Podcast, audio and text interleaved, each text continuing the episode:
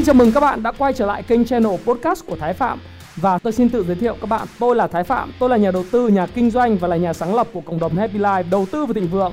Trong channel podcast này, chúng ta sẽ cùng trao đổi với nhau về những chủ đề về phát triển bản thân, về đầu tư, khởi sự, khởi nghiệp, đầu tư tài chính, với mục đích là cùng giúp nhau để trở nên giàu có hơn.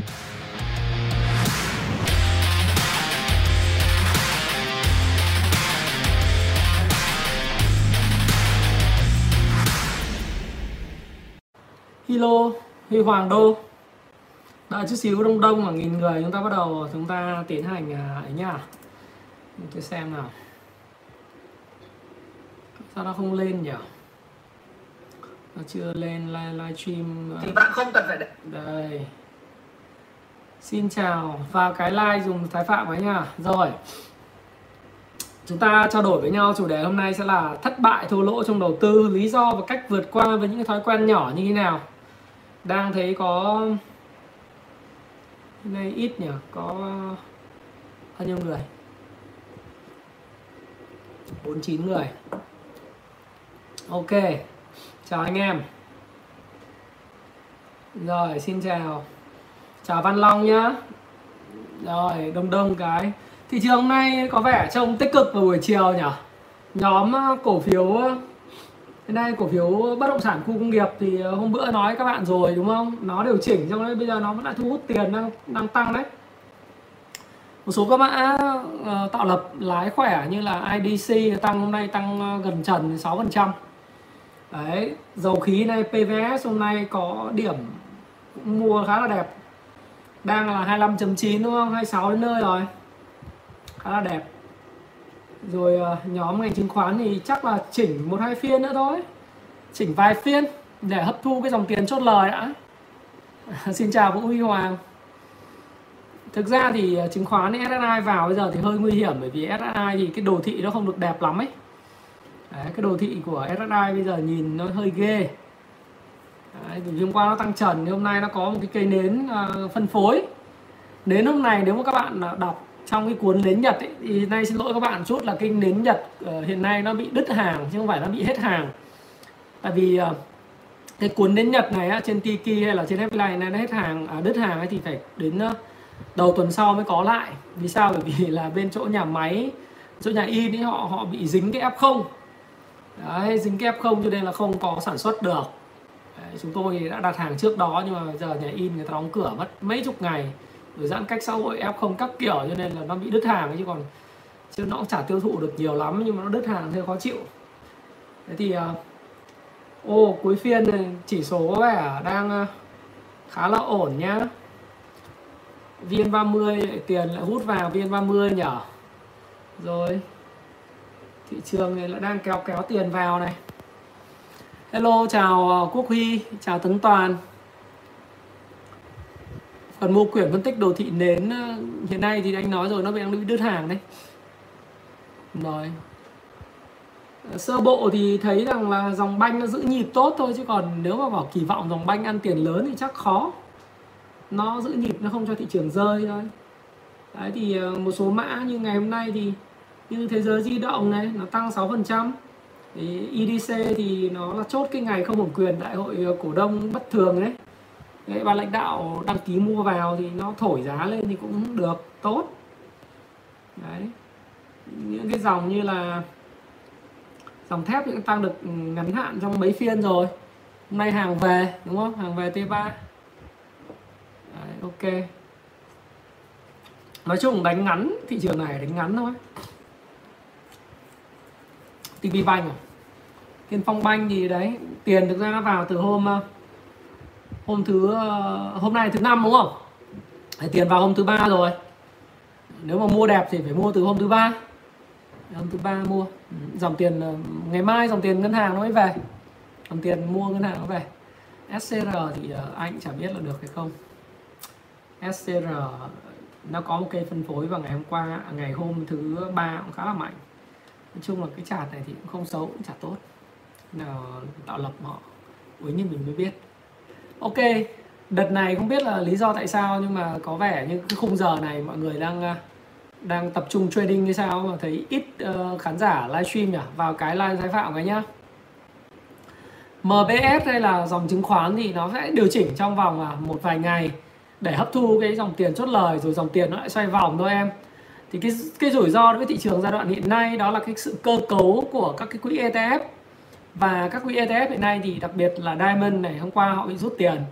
Hôm nay thì có vẻ như là Fubon vẫn rút tiền khi mà những cái mã như là Vinhome, Masan thì vẫn bị bán đấy.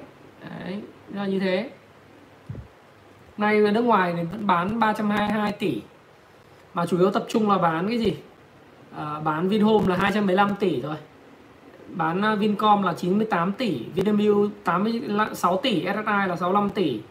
Đấy, và bán cái quỹ chứng chỉ quỹ Diamond là 60 tỷ. Như vậy là có thể thấy rằng là cái sức ép mà rút tiền và rút chứng chỉ quỹ của các cái chứng chỉ quỹ mà rất là thành công trong giai đoạn vừa rồi đó là Diamond ấy và Fubon chẳng hạn vào tháng 4 diễn ra khá là mạnh. Thì tôi nghĩ rằng là nó có một cái yếu tố ở đây, đó chính là cái sự thành công của các cái quỹ này từ đầu năm đến giờ là cái nhất. Cái thứ hai nữa, tức là họ đạt được một khoản lợi nhuận nhất định thì họ bán ra. Và thêm một cái yếu tố nữa mà chúng ta có thể kể đến, đó là những người làm ăn kinh doanh tại thời điểm hiện nay thì bị các vấn đề liên quan đến giãn cách xã hội. Trước đây họ bỏ cái dòng tiền dư vào trong chứng khoán, thì bây giờ thì cái giãn cách xã hội và cái lúc mà hoạt động kinh doanh chuẩn bị quay trở lại này thì họ sẽ cần phải cái dòng tiền để mà họ trang trải, thì có thể họ sẽ bán chứng chỉ quỹ thu tiền về để trang trải hoạt động kinh doanh, cho nên cái việc bán ra cũng hết sức là bình thường.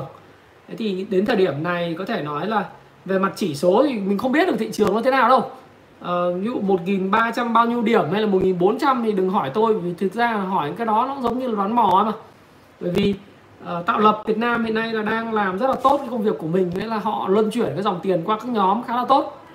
Đấy, các bạn phải thấy là hôm nay thì họ chọn ngân hàng, mai thì họ chọn ngành banh, mốt thì họ chọn ngành bán lẻ, mốt thì bất động sản. Đấy, chẳng hạn như hôm nay ngày hôm qua thì thấy rằng là mấy cái mã mà dòng cổ phiếu dầu khí bị bán thì hôm nay lại thấy là quay trở lại. Gas lại quay trở lại mức là 89.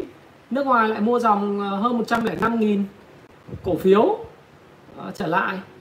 Đấy, dòng chứng khoán này chúng tôi vừa nói thì nó xanh trở lại đấy, các bạn thấy không?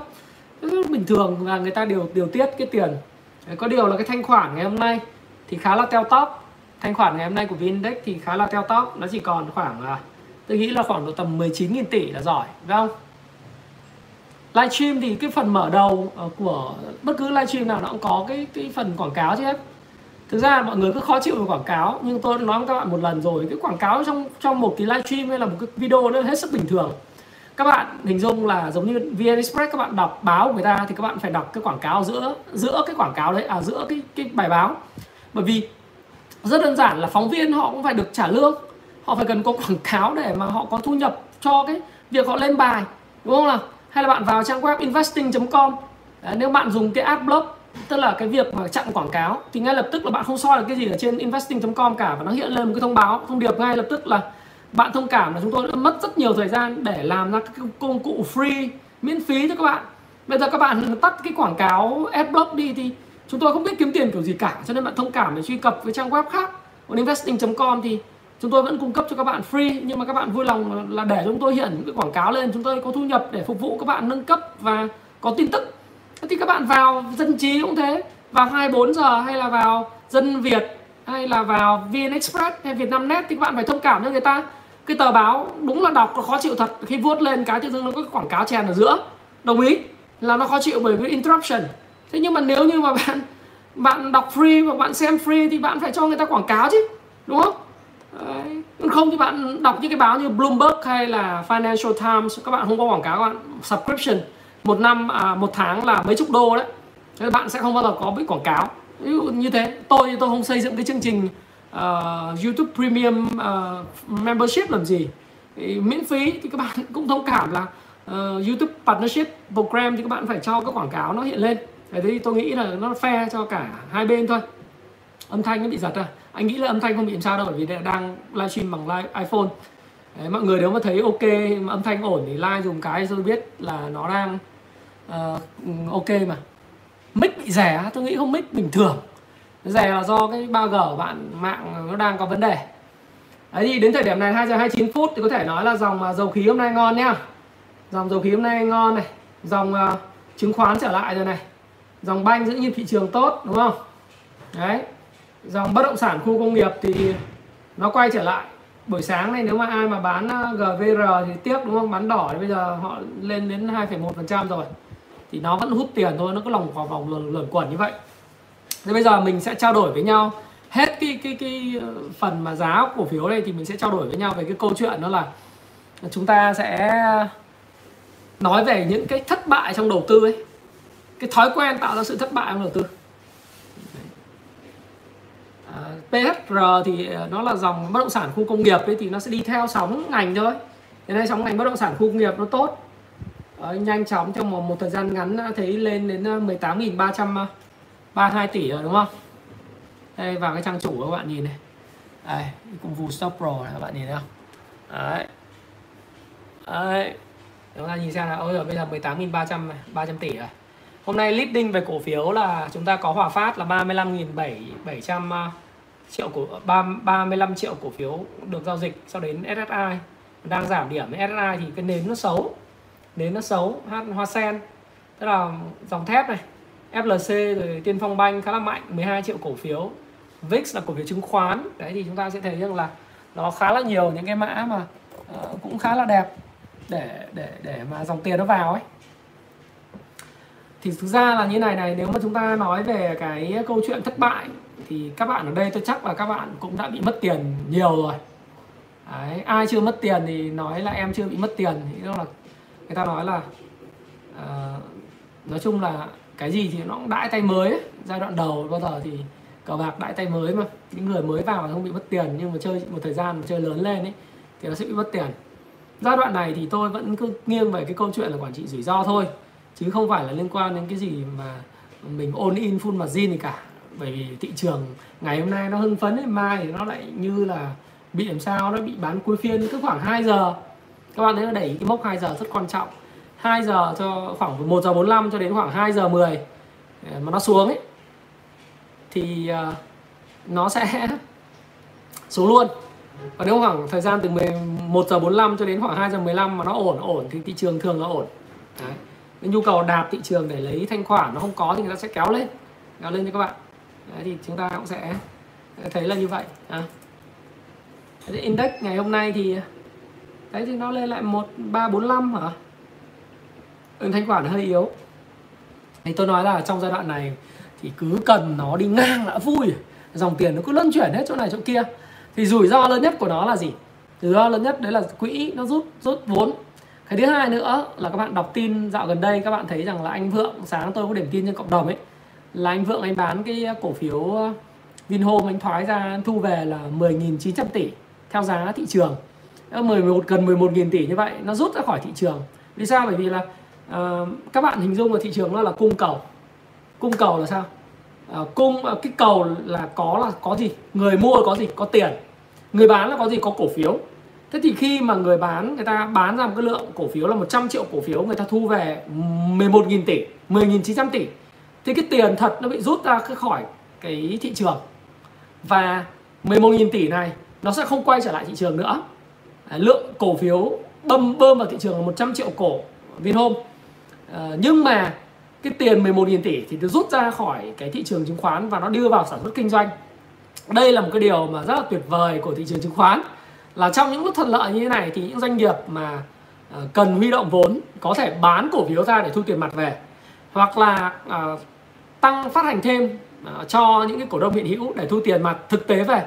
Thí dụ như là SSI này, SHS, VND, rồi thời gian tới bạn sẽ nhìn thấy là HCM đúng không? Đã có nghị quyết rồi, người ta sẽ bán cổ phiếu với giá 10.000 để cho các bạn mua vào. Đấy. Thì thực ra cái giá 10.000 đấy các bạn mua, các bạn bảo là em mua 10.000 để em bán giá 40.000 cũng đúng. Bởi vì khi em mua 10.000 vào ấy, sau đó thì cái cổ phiếu của em cũng điều chỉnh giá tương ứng ấy. Thành thử ra là cái số tiền thật mà công ty chứng khoán thu về nó là vài trăm tỷ.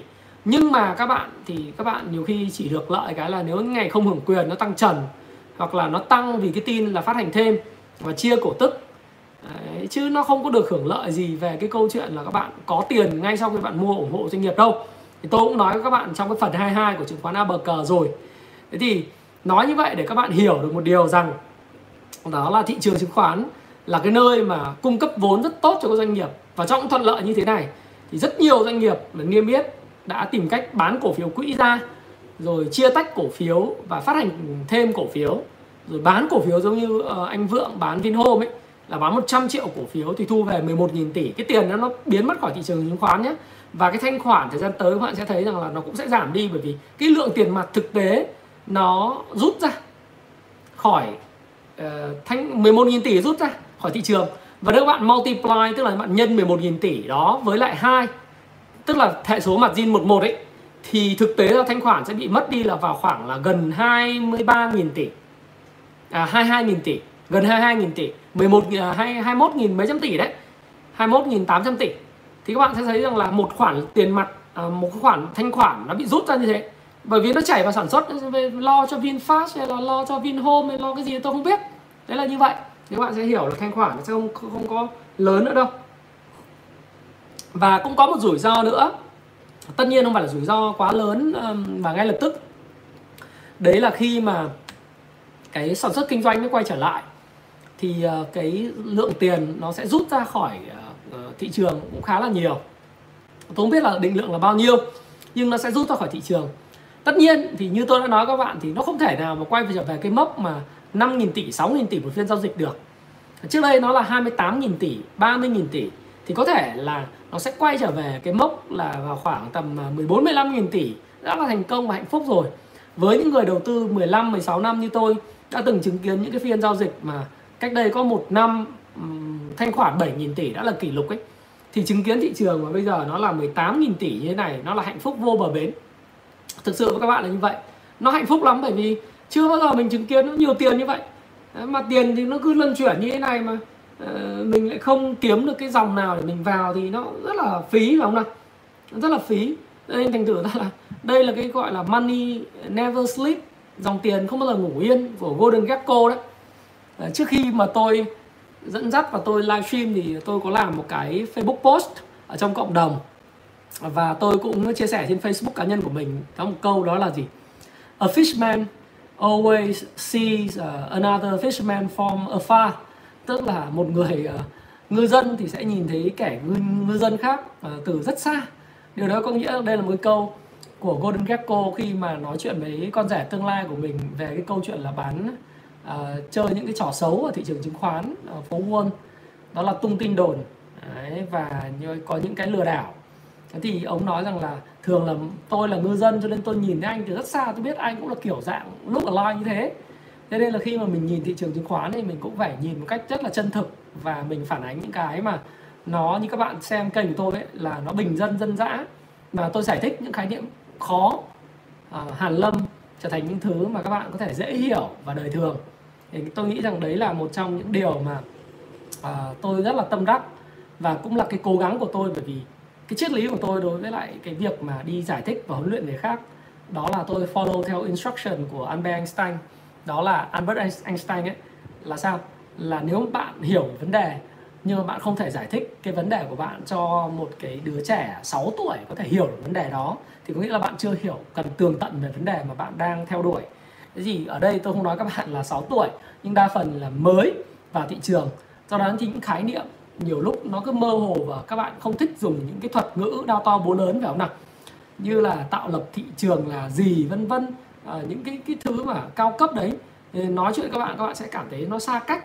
Thì làm thế nào để mà chúng ta có thể nói bằng cái ngôn ngữ bình dân để các bạn có thể hiểu cái bản chất sự việc nó là cái mà đường thường nhật thường thấy mà bạn đã chứng kiến và đang chứng kiến trong cuộc sống. Thì như thế tôi nghĩ là nó sẽ hay hơn và các bạn học bài nó hoặc là tiếp cận cái vấn đề nó dễ dàng hơn. Chút xíu nữa thì tôi sẽ nói về các cái cổ phiếu bạn hỏi vào cuối vào lúc khoảng tầm 3 rưỡi. Nhưng mà trong giai đoạn này thì chúng ta sẽ nói nhiều hơn về thị trường. Đang xem thị trường mà. Đấy, thị trường thì hôm nay thấy như vậy là ổn rồi đúng không? Gas là nước ngoài quay trở lại mua dòng rồi. Đỡ thị trường MWG tăng. Tôi chẳng có MWG hay gas đâu. Nhưng mà MWG nó tăng là 6,4%, IDC tăng 7%. Và Pháp tăng 1%. Ngành banh thì nó cứ xanh xanh nhẹ nhẹ, nó giữ thị trường không bị đập. Chứng khoán cũng xanh xanh nhẹ nhẹ quay trở lại. tương đối là ok, tương đối là ok.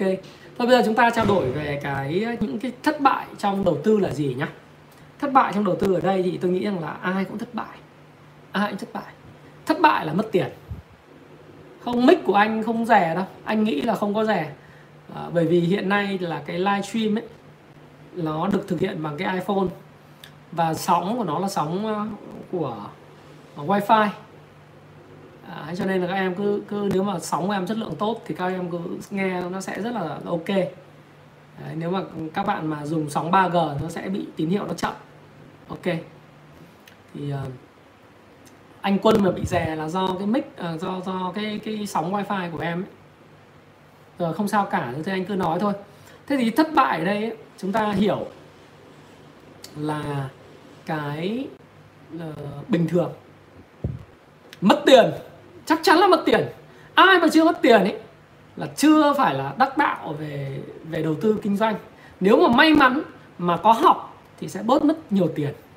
Nếu mà ai mà không có học, không có tìm hiểu kỹ càng ấy thì mất nhiều tiền hơn và không gượng dậy được, và sẽ nói là chứng khoán là cái trò lừa đảo. Hai nữa là chứng khoán là cái gì nó rất ghê gớm, đánh bạc này nọ. Nhưng mà những người mà có tìm hiểu kỹ càng về chứng khoán trước khi tham gia thì cái xác suất mất tiền nó ít và thấp hơn so với lại những người mà không tìm hiểu. Những người mà tìm hiểu kỹ càng thì vẫn có thể mất tiền, nhưng cái xác suất, cái probability ấy, nó thấp, và cái amount of money lose hay là cái số tiền mà mình mất nó thấp, nó ít, bởi vì chúng ta có cái hệ thống. Thì cái thất bại hay là cái mất tiền trong cái đầu tư thì Thái Phạm phải nói với các bạn một cách thực sự, đó là các bạn phải coi nó là bình thường. Nó là cái nấc thang, nó không phải là theo kiểu dạng như là mindset nói theo kiểu NLP gì đâu cho nó ghê gớm đâu, nhưng nó là cái nấc thang để các bạn có thể thành công. Làm cái gì thì ban đầu nó cũng khó khăn và trục trặc và thất bại. Tôi có thể kể tới là cái ông phù thủy chứng khoán Mark Minervini. Cái ông đó đó là cái người mà trong 7 năm đầu tiên khi kinh doanh cổ phiếu, gọi là một trader, một người kinh doanh ấy, là không có lợi nhuận, thậm chí là bị âm vào vốn. Ông ta chỉ có mấy chục ngàn đô, ông ta vay mượn ấy. Ở Mỹ thì nó hay lắm, là nếu bạn có credit card là bạn có thể ra ngân hàng, bạn rút tiền mặt về tiêu và bạn trả lãi. Thế ông dùng cái tiền mặt đó để ông đầu tư. Thì trong mấy năm đầu tiên, 5-6 năm đầu, 7 năm đầu là không có tiền và lỗ, bởi vì là cứ nghe vào những cái huyền thoại chén thánh này, chén thánh kia, đại loại là sẽ Holy Grail, tức là có chén thánh này, công thức kia để thành công và kiếm nhiều tiền, giống kiểu thổi nến ấy. Hay dần dần ông phát hiện ra là ông phải xây dựng cho mình một cái hệ thống kinh doanh, nó còn gọi là cái system, để mà ông phát hiện ra những cái mẫu hình giao dịch. Ông đọc được và hiểu được cái phân tích cơ bản của doanh nghiệp, cái fundamental analysis về doanh nghiệp tốt, doanh nghiệp tăng trưởng là như thế nào, những đặc điểm của doanh nghiệp vượt trội. Thế thì cái năm thứ 7 ông mới kiếm được tiền.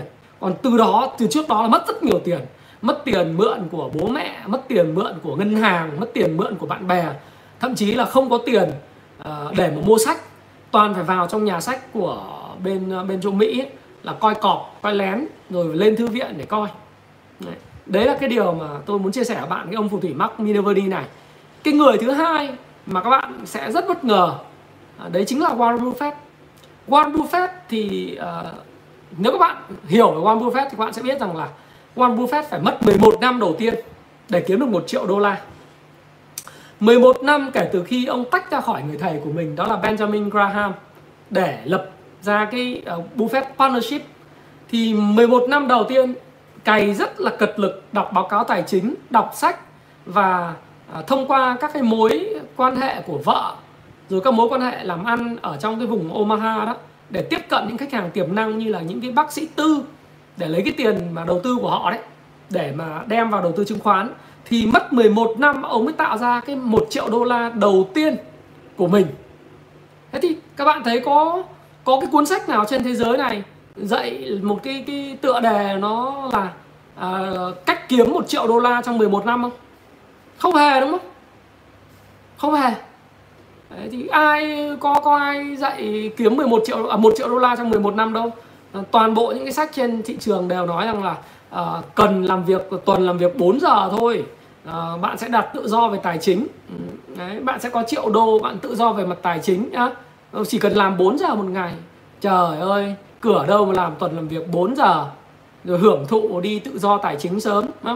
Hay là tin tôi đi, trong vòng 1 năm tới ra ngoài chỗ sau này hết dịch, ra ngoài Hồ Gươm hay là ra ngoài Nguyễn Huệ hét hò lên gào rú tôi là Thái Phạm, tôi sẽ kiếm được 1 triệu đô la trong vòng 6 tháng. Dở hơi và thần kinh cả, đúng không?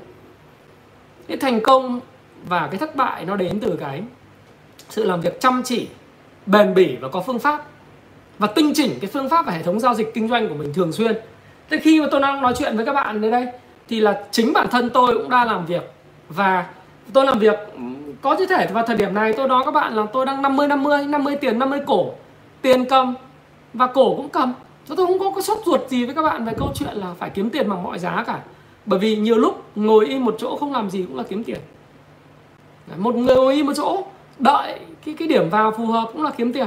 Thí dụ như hôm nay cổ phiếu dầu khí thì nó lại điểm vào phù hợp thì mình lại vào. Trước đó thì tôi cũng đã nói với các bạn là cổ phiếu dẫn sóng đó là cổ phiếu bất động sản khu công nghiệp. Hôm mà tôi nói về con IDC, KBC và GVR thì nó cũng là cái lúc mà các bạn nếu mà theo từ cái thời điểm đó thì đến lúc này là cũng có được 10 mấy % rồi, phải không nào? GVR thì hơi kém một chút, nhưng mà IDC và KBC thì cũng rất là tốt, phải không nào? Thế thì ngồi im không làm gì cả sau khi mình mua đúng rồi. Đấy là một cách. Thế còn cái thất bại, chuyện thất bại là bình thường. Warren Buffett mất 11 năm để kiếm 1 triệu đô. Thì các bạn cũng phải suy nghĩ rằng là nếu bạn là đấy là ông là thiên tài nhé. Kiếm 1 triệu đô thì tương đương với khoảng độ tầm 3-4 triệu đô bây giờ. Thì bạn cũng sẽ phải mất chục năm để kiếm 1 triệu đô la đầu tiên của bạn nếu mà bạn khởi điểm. Hoặc là bạn sẽ cần phải 15 năm để kiếm 1 triệu đô la đầu tiên của bạn nếu bạn không có gì, chỉ có trí tuệ, có ăn có học và bắt đầu từ số vốn nhỏ, cũng như có một cái công việc tốt. Đấy, thì bây giờ kết thúc phiên rồi này, khá là ổn. Còn thất bại là đương nhiên nó xảy ra. Thì tôi sẽ nói với các bạn là nó là một cái nấc thang, một cái nấc thang để chúng ta đến cái thành công. Điều đầu tiên chúng ta phải chấp nhận là thất bại là không thể tránh khỏi về mặt tâm lý. Cái thứ hai, chúng ta hiểu lý do tại sao thất bại.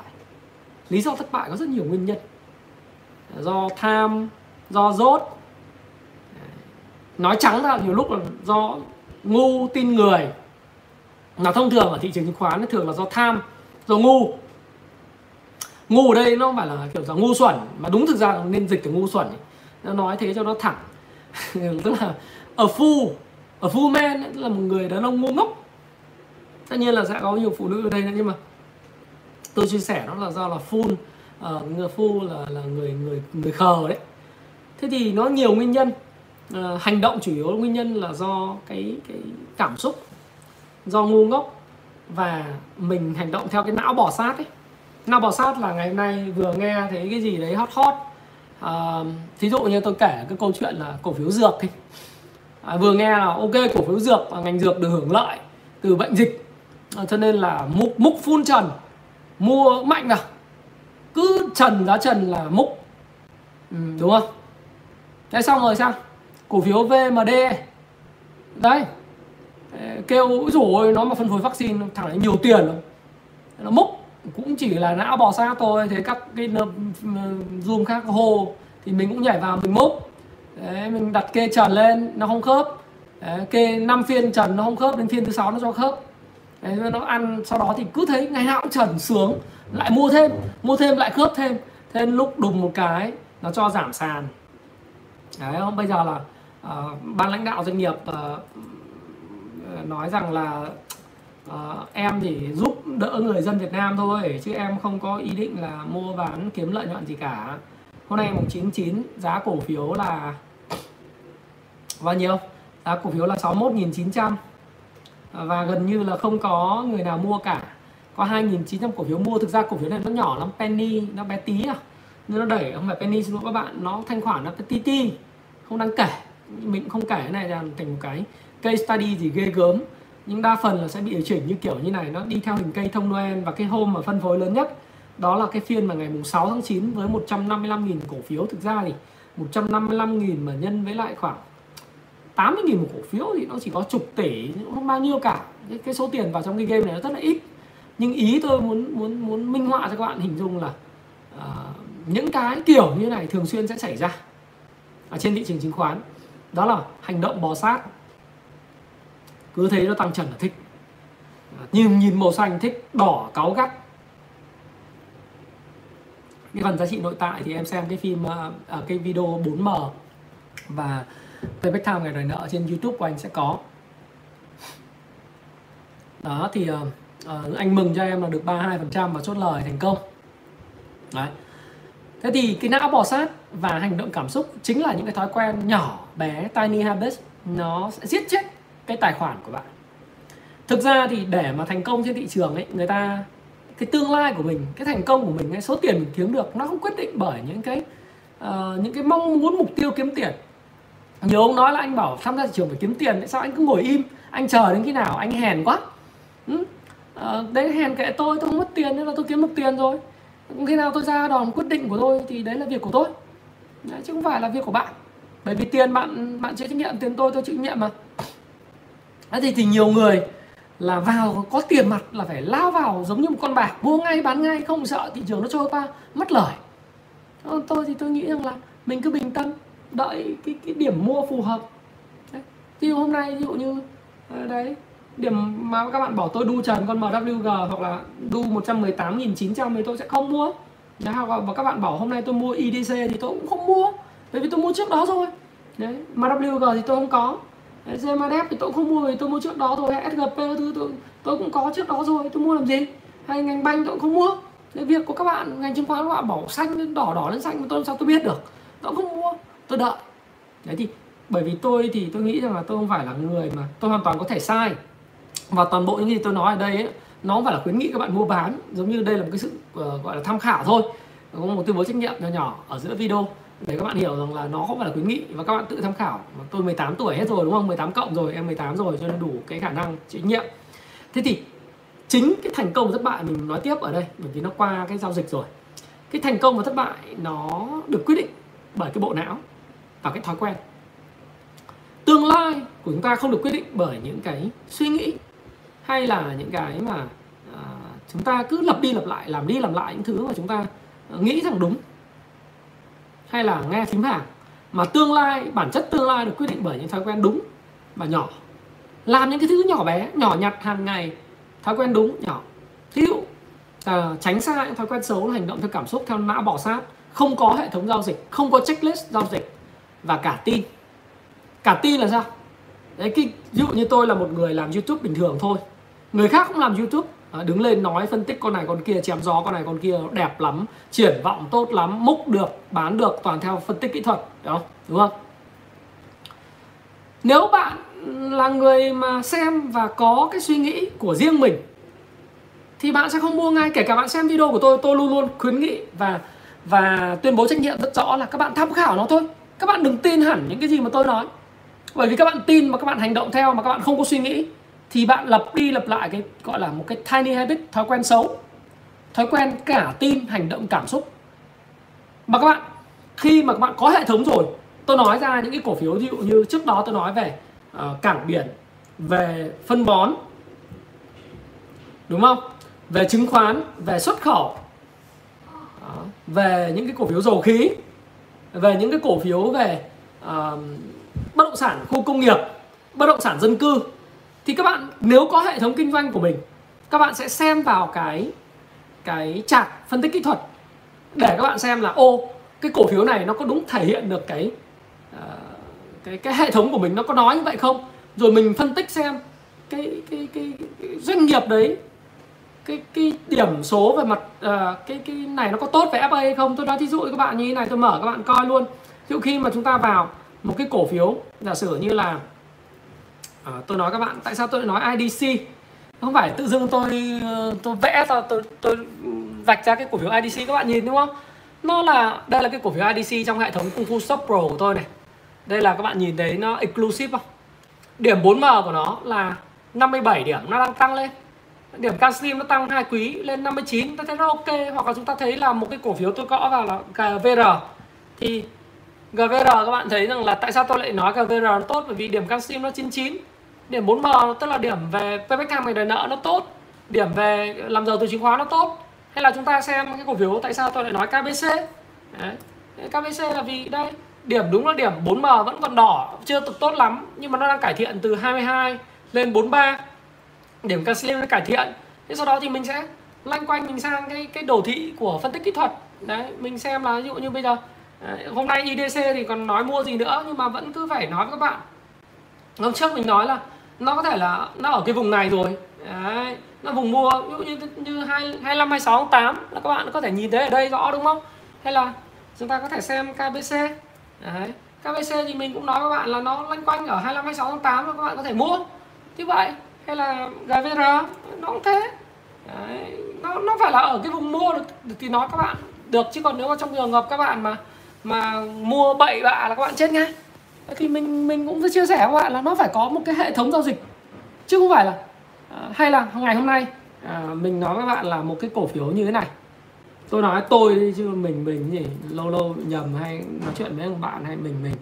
Đấy. Ví dụ cổ phiếu chẳng hạn như hôm nay thì tôi lại thấy rằng chẳng hạn như hôm nay mình nói là tôi nói với các bạn là ví dụ con PVS này chẳng hạn. Đấy, thì tôi bảo các bạn là ở cái vùng này thì đồ thị nó cũng khá là ok.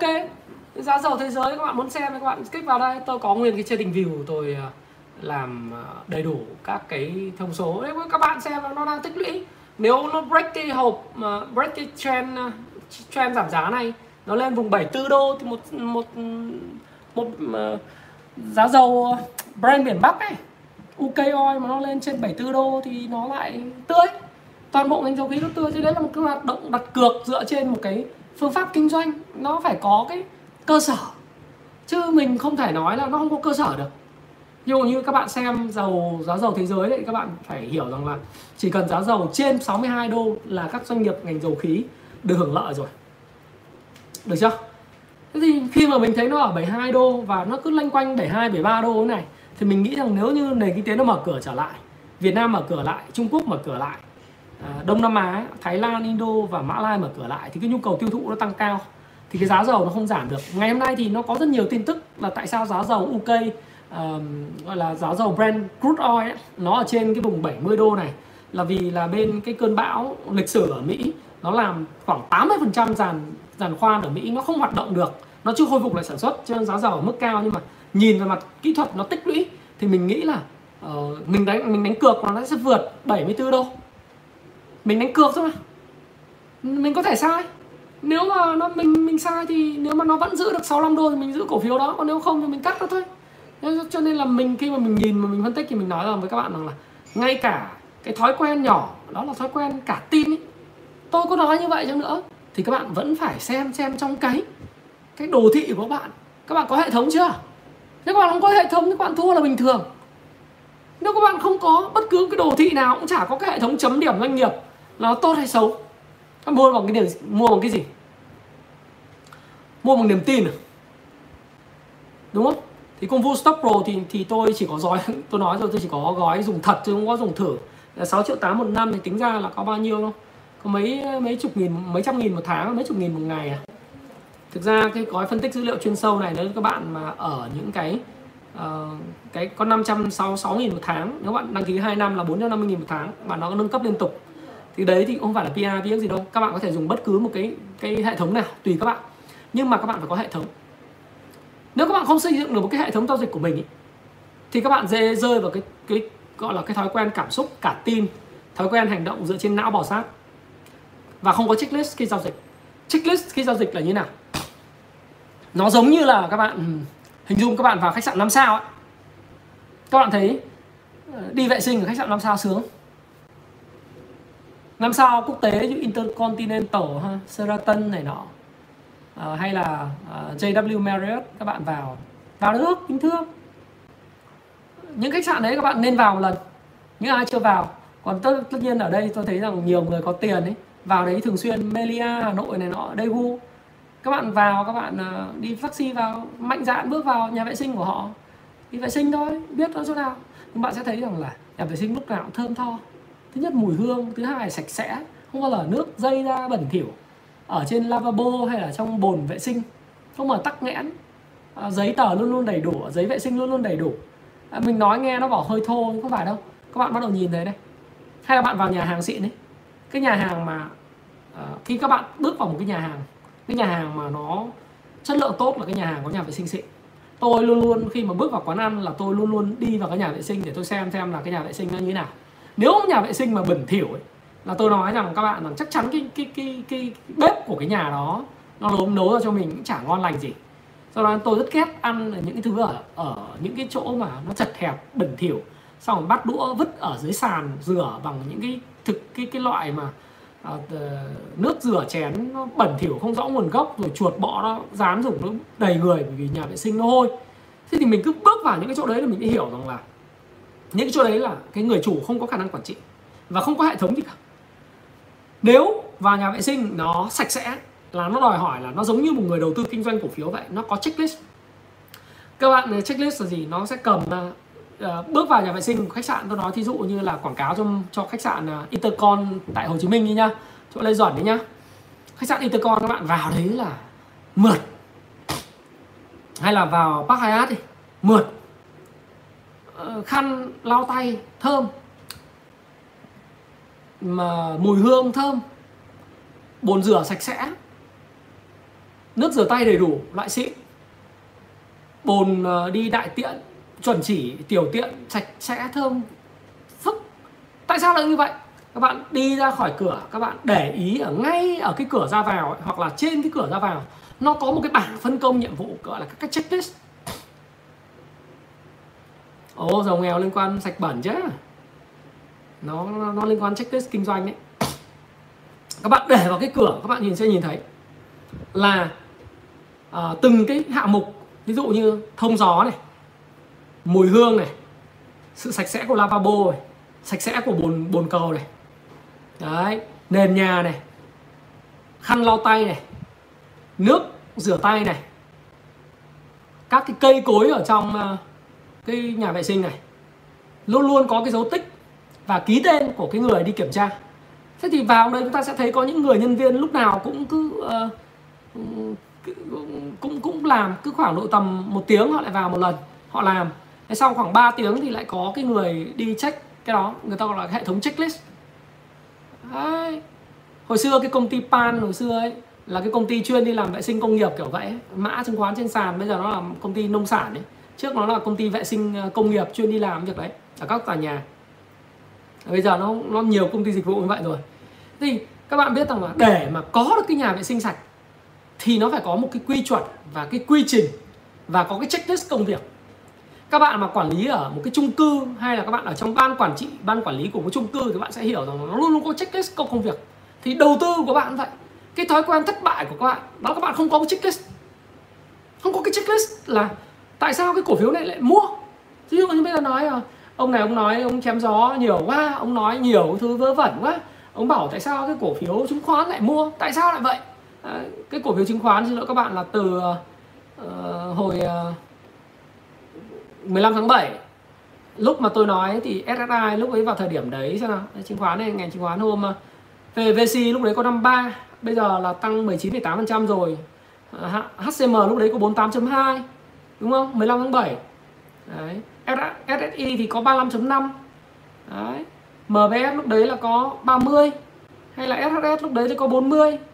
Xin lỗi 22. Đấy, giá có 22 thôi. VND lúc đấy có 37. FTS lúc đấy có 30, CTS lúc có 19. Đến lúc đấy tôi nói tại sao ông Thái lại nói vậy, ông Thái Phạm lại nói như vậy? Bởi vì ông có cái checklist. Thứ nhất, về FA doanh nghiệp có ngon. Cái thứ hai là cái đồ thị kỹ thuật vào thời điểm đó cho phép mình giải ngân được. Đúng rồi, FTS là mạnh nhất nhưng mà anh cũng chốt lời rồi. Được CTS, FTS thì là được 42,5%. 42,5% này này. Cho các bạn xem lại không, các bạn lại bảo là tôi chém gió. Xong rồi các bạn nhìn này, nó theo thống kê, các bạn nhìn rõ không nhỉ? Đấy. Đây là trong cái phần Kung Fu Clan, các bạn nhìn rõ. Đây là, nó là 42,5% này, 42,4% này. Và cái này là chốt rồi. Đúng rồi, CTS là ngày 15 tháng 7 nó 21,05. FTS là 33 đúng không? Thì các bạn sẽ thấy rằng đến thời điểm này là chúng tôi chốt lời là ngày 18 tháng 8 và 23 tháng 8 rồi. Đấy, VND chúng tôi chốt lời vào ngày 18 tháng 8 rồi, hay là SHS chốt lời ngày 9 mùng 8 tháng 9 mới vừa rồi đúng không? Thế thì mình phải nói với nhau là nó phải có hệ thống giao dịch. Và hệ thống đó nó phải được cảnh báo. Chứ nó không phải là muốn nói gì nói. Nó giống như là nhà vệ sinh. Tôi thích cái khái niệm nhà vệ sinh bởi vì tôi rất thích là vào những nhà vệ sinh sạch. Trong mình sinh ra trong gia đình nghèo nhưng mà thực ra mình thích cái gì sạch sẽ. Ai thích cái gì sạch sẽ thơm tho. Mình không thích những thứ gì bẩn thỉu. Và nó thể hiện cái tiêu chuẩn sống của con người. Cái công trình phụ nhưng mà thực tế nó là công trình chính. Các bạn cứ để ý vào quán ăn, các bạn cứ nghe thôi, vào ngay nhà vệ sinh. Các bạn sẽ thấy là nó khác hoàn toàn. Hay các bạn lên cái hàm cá mập, cái coffee club ở trên Hồ Hoàn Kiếm, Hà Nội. Các bạn vào nhà vệ sinh nó rất sướng. Cái mùi hương quế và mọi thứ nó aroma rất là thích. Nó thể hiện rằng là cái chỗ này, cái người chủ nó tinh tế. Mà người chủ tinh tế thì cái món ăn nó cũng tinh tế, giá cả không phải là vấn đề. Đúng không? Chứ còn mình vào chỗ mà nó stinky, nó bẩn, mình biết là cái chỗ này nó chả ra gì. Bởi vì cái người chủ nó có quan tâm đến những cái thứ vệ sinh an toàn đâu. Nó cho mình ăn cái này, không biết nó tống cái gì vào, thực phẩm ôi thiêu vào đúng không? Thế thì chút xíu nữa mình sẽ nói về mã. Mình đang nói về cái thói quen. Thế thói quen đấy là cái thói quen mà phải có checklist. Checklist đầu tiên là FA. Checklist thứ hai là TA. Checklist thứ ba là cái thị trường chung, hay là cái vĩ mô thị trường chung nó có thuận lợi không để cho kiếm tiền hay không, đúng không? Ví dụ thị trường thời điểm hiện nay, tại sao tôi dùng ở cái mức là 50-50 là vì đơn giản này. Thì tôi thấy rằng là nước ngoài nó cứ bán ra mãi và nhỏ lẻ là mua, làm lúc là như mất trí, làm lúc thì là bán như mất hồn. Tức là cuộc chơi này đang được tạo ra bởi nhỏ lẻ. Thì nhà cái này người ta cầm rất ít cổ phiếu, họ biết kích vào thời điểm đúng lúc thôi. Nhưng mà cuộc chơi phần lớn hiện nay tiền nhiều hơn ấy, đang nằm ở nhà cái. Nhưng mà cái hàng nhiều thì đang nằm ở nhỏ lẻ. Chỉ cần có một cái gì xấu, index kém là nhỏ lẻ mang hàng bán rất mạnh, giảm rất mạnh. Cái giai đoạn pump and hump của thị trường rất kinh. Nước ngoài mà bán mạnh cộng với lại cái tin gì xấu là bán điên cuồng. Thì tôi không nghĩ rằng cái giai đoạn này là giai đoạn mà vào hàng nó an toàn quá. An toàn với tôi. Nên tôi giữ, tôi vẫn có hàng nhưng mà tôi vẫn giữ hàng và tiền ở cái mức nó chấp nhận được. Đấy là cái điều đầu tiên tôi chia sẻ với bạn. Đó là hệ thống về phân tích về tâm lý hành vi và phân tích về cái vĩ mô. Rồi nước ngoài hiện nay họ bán dòng rồi, anh Vượng anh rút ra 11.000 tỷ, tức là tương đương với rút ra khoảng 22.000 tỷ khỏi thị trường. Các cái công ty chứng khoán thì tăng phát hành giấy để thu tiền về, tiền thật về. Ngân hàng thì cũng phát hành để thu tiền thật về rồi. Tức là mình sẽ cảm thấy rằng cái lượng tiền mặt mặc dù là nó dồi dào là do hiện nay gần 3,6% dân số là có tài khoản chứng khoán, là 3,6 triệu tài khoản. Tiền đang rút từ tiết kiệm chảy sang, nhưng mà cái ngược lại cái dòng tiền bị rút ra khỏi thị trường chứng khoán cũng có. Chúng ta phải đợi xem nó như thế nào. Tôi thấy rằng nó không quá an toàn và không thể đánh lớn được. Thì mình sẽ đánh, mình hy vọng là thị trường nó sẽ cứ đi dập dình này là hạnh phúc rồi. Thì mình sẽ đánh 50-50. Và ETF nó sẽ review vào cái ngày 17 tháng 9 tới. Không biết nó có bán loạn xạ không thì cũng chả biết. Cho nên mình bảo thôi cứ đợi. Rồi cái quý 3 tới là cái kết quả kinh doanh chắc chắn sẽ rất nát. Dùng cái từ như thế cho các bạn sẽ hình dung là rất nát. Và GDP thì tôi không có nói về câu chuyện chúng ta giãn cách ai cũng biết là GDP không tăng hoặc là tăng trưởng âm. Thì chuyện đấy chuyện bình thường. Và chính phủ cũng rất là nỗ lực phải không nào, để chống dịch và cùng phát triển. Nhưng mà thực tế ra thì doanh nghiệp nó gặp khó khăn vì cái giãn cách xã hội. Đấy là chuyện chúng ta có thể nhìn thấy. Do đó thì vào khoảng bắt đầu công bố kết quả kinh doanh vào khoảng 20 tháng 10 cho đến khoảng cuối tháng 10 và đầu tháng 11, chúng ta sẽ thấy rằng là một cái bức tranh về lợi nhuận nó sẽ rất là kém. Kém từ ngành banh, kém từ cái ngành dẫn đầu là banh, thậm chí bất động sản. Thời gian tới kết quả kinh doanh tôi nghĩ cũng sẽ rất kém. Rồi ngành sản xuất kinh doanh cũng sẽ rất kém.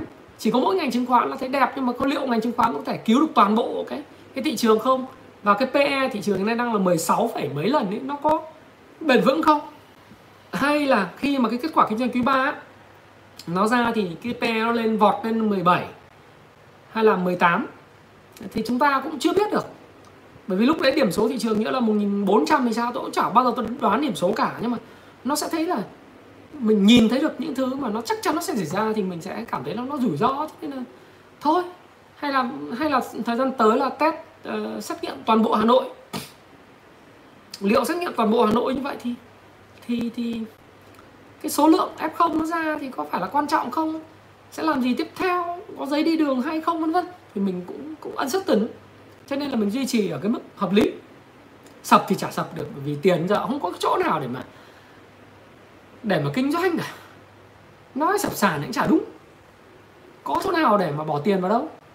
Đấy, tiết kiệm bây giờ chỉ có 5,3% phải không nào? Đấy, rồi bất động sản này có kinh doanh được đâu, kinh doanh cũng có được đâu. Thế thì vẫn là chứng khoán thôi, nhưng mà quan trọng là dòng tiền. Thế thì nhưng mà mình vẫn cẩn trọng. Đấy là cái hệ thống checklist của tôi. Thế thì cái thói quen mà xấu như thế thì các bạn phải thay bằng những thói quen nó tốt. Điều đầu tiên ấy là phải có cái hệ thống mà checklist. Và muốn có cái đó thì bạn phải có hệ thống suy nghĩ độc lập. Đừng suy nghĩ theo bầy đàn. Tức là bạn vẫn, tôi biết là 2.300 con người đang xem kênh Thái Phạm, theo dõi. Thì các bạn một phần nào cũng sẽ bị ảnh hưởng bởi những cái khuyến nghị của người này người kia, những chia sẻ. Nhưng các bạn là cái người mà có tư duy độc lập. Tức là những cái gì tôi nói nó chỉ là tham khảo. Và các bạn lại suy nghĩ xem là trong cái hệ suy nghĩ của bạn nó có đúng hay không, có lý hay không. Và cái checklist của bạn nó có phù hợp với lại cái mà tôi chia sẻ các bạn không. Thì tôi nói là nói phải thì củ cải phải nghe, phải không? Nói phải ấy, dân gian có câu rồi, nó là nói phải củ cải phải nghe. Tôi không bao giờ nói ngược lại với lại cái thị trường hoặc theo mong muốn của ông Thái Phạm. Không có. Mong muốn ông Thái Phạm là việc của ông Thái Phạm nhé, hay là việc của ông A, ông B, ông C. Ông nói gì, ông bảo 1.400, 1.500 là việc của ông. Đây là mong muốn của ông. Mà mong muốn thì nó là cá nhân. Nhưng mà mình có khách quan không? Mình có trung thực với lại cái lời nói của mình không? Nếu mình nói khách quan, nói trung thực, ông Thái Phạm nói trung thực với lại lời nói của ông. Ví dụ như tôi nói ở cái gì tăng thì tôi nói là nó tăng, cái gì giảm tôi nói nó giảm, chứ đâu có mắc mớ gì. Ôi tôi chê, ôi nó tăng nhưng mà nó gớm lắm rồi, hay là nó thế này thế kia. Ủa nó tăng thì mình nói là tăng, chứ đưa cái cảm xúc của mình vào đấy làm chi, đúng không ạ? Thì các bạn hãy cố gắng trở thành một cái người mà nó khách quan và độc lập với thị trường, độc lập với lại ý kiến gọi là pundit. Pundit tức là cái ý kiến bình luận của người khác. Bạn có cái hệ thống của bạn. Thì nếu mà thấy hay đến đây thời điểm 230 người like cái đi cho nút like hiện lên xíu dương ấy coi. Đấy. Thì có phải là bạn có hệ thống độc lập không? Hệ thống độc lập là cái hệ thống tư duy. Và bạn phải tìm hiểu rất kỹ về cái doanh nghiệp mà mình đang đầu tư. Nó có cái triển vọng, theo Payback Time nó nói là cái triển vọng 10-10, tức là mình nắm được 10 năm không? Tôi không khuyên các bạn đầu tư quá dài, nhưng tôi cũng không khuyên bạn đầu tư quá ngắn. Kinh doanh quá ngắn đó là một cái mà tôi nghĩ rằng nó sẽ tạo ra cái luôn luôn cái tâm lý nó bấp bênh và thay đổi cái nhận định thường xuyên ấy. Thì thị trường nó vẫn tốt thì tôi vẫn nói nó tốt, chứ tôi đâu nói nó xấu đâu. Có nhiều người vừa bán cổ phiếu xong, rất nhiều người làm YouTube đó, bán cổ phiếu xong cái lên chê thị trường. Tôi thấy dở hơi không? Wow. Cái giai đoạn nếu mà lúc mà giai đoạn đại dịch nó mới xảy ra, mình thấy nó xấu, mình hoảng sợ, mình chưa biết chuyện gì sẽ xảy ra, thì mình phải nói nó khách quan trung thực, là mình cảm thấy nó rất là uncertain. Nhưng mà khi nó quay trở lại rồi thì mình phải nói nó rằng là gì? Ủa, có cái gì đó sai, thị trường nó lại tăng trở lại và nó vượt qua những cái đó. Vậy nó đến từ đâu? Thì mình phải tự nhận là ok, mình có thể sai. Khi mình tự nhận mình có thể sai, mình thừa nhận cái tôi của mình là mình sai, mình chấp nhận sai và mình tiến lên, mình thừa nhận nó. Giống như các bạn mua bán cổ phiếu vậy. Các bạn bán xong, giống như là Chelsea nó bán Lukaku đi giá 28 triệu bảng. Bán cho Everton, theo Everton bán cho Manchester kiếm mớ tiền, Manchester lại bán lại cho bên Inter Milan kiếm mớ tiền. Thế bây giờ lại mua lại Lukaku 120 triệu bảng. Thế mình sai, mình phải sửa. Sai sửa chữa đẻ, đúng không? Phải độc lập và khách quan. Và tìm hiểu kỹ về doanh nghiệp, đó là thói quen tốt. Thì những cái thói quen tốt như thế này bạn sẽ hình dung như này cho tôi này. Đa phần các bạn không phải là người kinh doanh hàng ngày trên thị trường cho đến hết đời này. Không bao giờ có thể làm được đó. Cách bạn có thể làm đó là chỉ cần 20-30 phút một buổi thôi, một ngày thôi. Cái thói quen tí hon của bạn ấy, 30 phút vào cuối ngày, xem một cái bộ công cụ về phân tích kỹ thuật xem lại cái giao dịch của mình trong 2-3 ngày gần nhất, hoặc là trong một tuần gần nhất. Hoặc nếu mà ai bận quá, cứ tập trung vào công việc của mình, cứ chăm sóc con đi, cứ học online với con đi, cứ đi làm đi, không cần phải mở bảng điện thường xuyên làm gì cả. Buổi trưa nghĩa tí xem như nào, buổi chiều nghĩa tí xem sao thôi. Họp hành cứ họp đi, cuối ngày xem 30 phút thôi, 30 phút mở cái đồ thị lên xem là cái đồ thị, xem hôm nay giao dịch thế nào. Nghe cái video của ông Thái Phạm xem sao, xem bản đồ nhiệt, ví dụ như xem bản đồ nhiệt đây này, xem dòng tiền nó vào đâu. Thời gian tới tôi sẽ có, trong cái phần này sẽ có là bản đồ tiền nó ra vào cái dòng nào ấy, ngành nào. Tôi sẽ làm cái bản đồ vào ngành nào, tiền đi vào đâu, rồi sẽ có những khuyến nghị bằng robot. Thế mình chỉ cần nhìn vào đây thôi.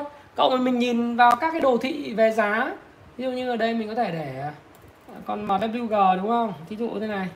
Tôi không có nó đâu, tất cả là thí dụ hết. Nhưng ngày hôm nay mọi người bảo mua, nhưng tôi chả mua vì nếu mua tôi sẽ mua ở cái vùng ở khu vực này cơ, ngày 27 tháng 8 này cơ. Đấy, các bạn nhìn không? Nếu mua tôi sẽ mua ngày 27 tháng 8 chứ tôi không có mua cái ngày hôm nay đâu. Đấy, các bạn thấy không? Thế thì mình sẽ phải theo dõi nó liên tục. Đấy, nó như thế. Theo dõi chỉ cần 30 phút một ngày thôi, dùng còn lại đọc sách. Thế là hệ thống của bạn mà. Hệ thống của bạn thì bạn phải quyết cái đó, chứ tôi không quyết cái chuyện đấy. Nhưng chính cái tiny habit, những thói quen nhỏ, nó sẽ quyết định được thành công của bạn. Thế còn cái phần mềm này thì sẽ đang sử dụng được trên web và trên iPad. Nhưng mà bạn thì nên lưu ý là tôi thì sẽ có cái app trong vòng sớm nhất thì là trong vòng 2 tháng tới. Không thì bạn cho tôi 2-3 tháng thì sẽ có app thôi. Sẽ có những cái mà bảo hành bảo trì cho các bạn. Thì các bạn thấy là chỉ cần như thế thôi là được rồi. Những thói quen nhỏ nó quyết định tương lai của bạn, thành công của bạn. Còn những cái đừng nghĩ đầu tư nó gì nó ghê gớm quá, theo kiểu nó phải ăn hàng ngày. Ngày hôm nay mua được tương đây tiền, phải lời tương đây, mai nó phải lời thêm, mốt nó phải lời thêm. Cái mong đợi của bạn mà cứ widening, tức là cứ mở rộng lên như vậy thì lòng tham là vô đánh. Thí dụ vào con mình nó chơi nhá, con IDC vào đấy định kiếm khoảng 10%, thì bây giờ nó đạt được rồi phải không nào? Vào kiếm 10% thì bây giờ nó đạt được là 21% rồi. Từ cái ngày mà 27 tháng 8 bây giờ, từ giá 33, hôm nay là giá 45 rồi, nó là 21,6% rồi. Thôi thì ra ngoài, đúng không? Ra đi, kỳ vọng 10% mà bây giờ kiếm được 21% thì ra đi chứ cứ tham. Lại bây giờ thầy ơi, em phải con này em phải 50 mới đáng, mà nhỡ nó mất đi sao? Đó. Kỳ vọng 10% mà kiếm được 20% là hạnh phúc rồi. Thích thì gồng lãi, không thích thì chốt lời. William O'Neill nói rồi, William O'Neill không ai chốt được đỉnh hết. Một trong bí mật để luôn luôn giàu có đó là bán sớm. Bán sớm. À, anh chọn Hà Nội, không chọn Hà Nội vì Hà Nội nó lạnh, nó không tốt thì cái mũi của anh. Anh bị viêm xoang. Ở Hà Nội khổ lắm. Anh vào Sài Gòn nó ấm. Hai nữa Sài Gòn cái môi trường về kinh doanh nó thông thoáng và mọi thứ nó thuận lợi hơn. Bây giờ Hà Nội thì rất nhiều người giỏi và cái môi trường kinh doanh Hà Nội nó tốt hơn hẳn so với thời cách đây năm 2004, lúc mà anh vào Sài Gòn 2005 rồi. Hà Nội bây giờ cũng khởi nghiệp rất là tốt. Đấy. Đấy. Và cái marketing thời điểm hiện nay của Hà Nội thì nó cũng đã khá hơn và quảng cáo khá hơn so với lại hồi xưa rồi. Thế nhưng mà hồi xưa thì cái lý do của ông Lý Quang Diệu, ông khuyên tôi vào đây thì ông khuyên không phải khuyên tôi, nói hơi quá, khuyên các thanh niên Việt Nam. Tôi đọc báo Vietnamnet ấy, làm nói là ông Lý Quang Diệu còn sống bảo thanh niên của Việt Nam là phải vào Sài Gòn để học cái cách tư bản nó kiếm tiền, bởi vì là Sài Gòn nó còn lại vết tích của thị trường tự do. Vào đấy đi, vào đấy học hỏi và kiếm tiền thì tôi mới lao vào. Chứ tất nhiên là cũng có đỡ đầu, vào thì cũng phải có siêu cò và cũng có người đỡ đầu. Và tôi rất là cảm ơn những cái người mà đã đỡ đầu cho tôi. Mình là người mà ăn quả nhớ kẻ trồng cây chứ không phải là ăn cháo đá bát, cho nên là ai mà hỗ trợ mình cái gì thì mình cũng nhớ và nhớ ơn. Đấy, cảm ơn, hàm ơn họ chứ không phải là mình sổ toẹt của mình, tại sao mình có ngày hôm nay, tất cả là đều nhờ những người đỡ đầu, những người mentor của mình hết. Đấy. Đúng rồi, thì em phải có cái hệ thống stop loss và take profit, cũng như là hệ thống alarming cảnh báo của mình. Đấy, hoặc là các bạn vào KBC và đến thời điểm này lời 17,8% rồi thì tôi nghĩ rằng là hỏi tôi thầy ơi có chốt không, chốt hay không là do em nhé. Thầy tính là chỉ lấy 15% thì thấy 17,8% thì thầy cũng take profit chứ. Thầy cũng là người chỗ đâu phải là quỷ đâu mà ăn được từ gốc đến ngọn thôi. Gốc đến ngọn thì chỉ dành cho thiên tài thôi, mà tôi thì không phải là thiên tài, tôi là người bình thường. AGR tốt mà, có gì đâu. AGR nó là cái cổ phiếu mà nó sao nhỉ, nó cũng đi theo sóng ngành chứng khoán thôi. Em có 2 ngày sụt giảm mà em đã kêu rồi. Nó có một ngày tăng điểm vào ngày mùng 6, 9, ngày mùng 7, ngày mùng 8 nó giảm điểm là bình thường. Ngày hôm nay thì nó lại tăng, mai nó lại tăng thì sao biết được. Đã biết là cái AGR, em hỏi anh AGR nó như thế nào đúng không? Cho em xem trên Kung Fu Stock Pro luôn này. Đấy. Đấy, nó ngon này. Gì đã? Sau điểm đấy, điểm canxi nó 100, nó tăng từ 72 lên 100 này. Rồi điểm 4M nó bắt đầu cũng cải thiện lên 57, nó bắt đầu tốt hơn. Nó được hưởng theo sóng ngành chứng khoán mà. Nó tốt hơn mà. Anh thì anh không đánh giá cao đất xanh. Đất xanh thì nó cổ phiếu mang tính thuần đầu cơ nhiều ấy. Tất nhiên ở đồ thị ở vùng này thì nó cũng đang có cái dòng tiền vào ấy, nhưng mà thực tế thì có thể kiếm được lợi nhuận cao không thì anh không biết. Có thể là lái người ta gom đủ hàng người ta đánh lên, cũng có thể nhá. Đấy.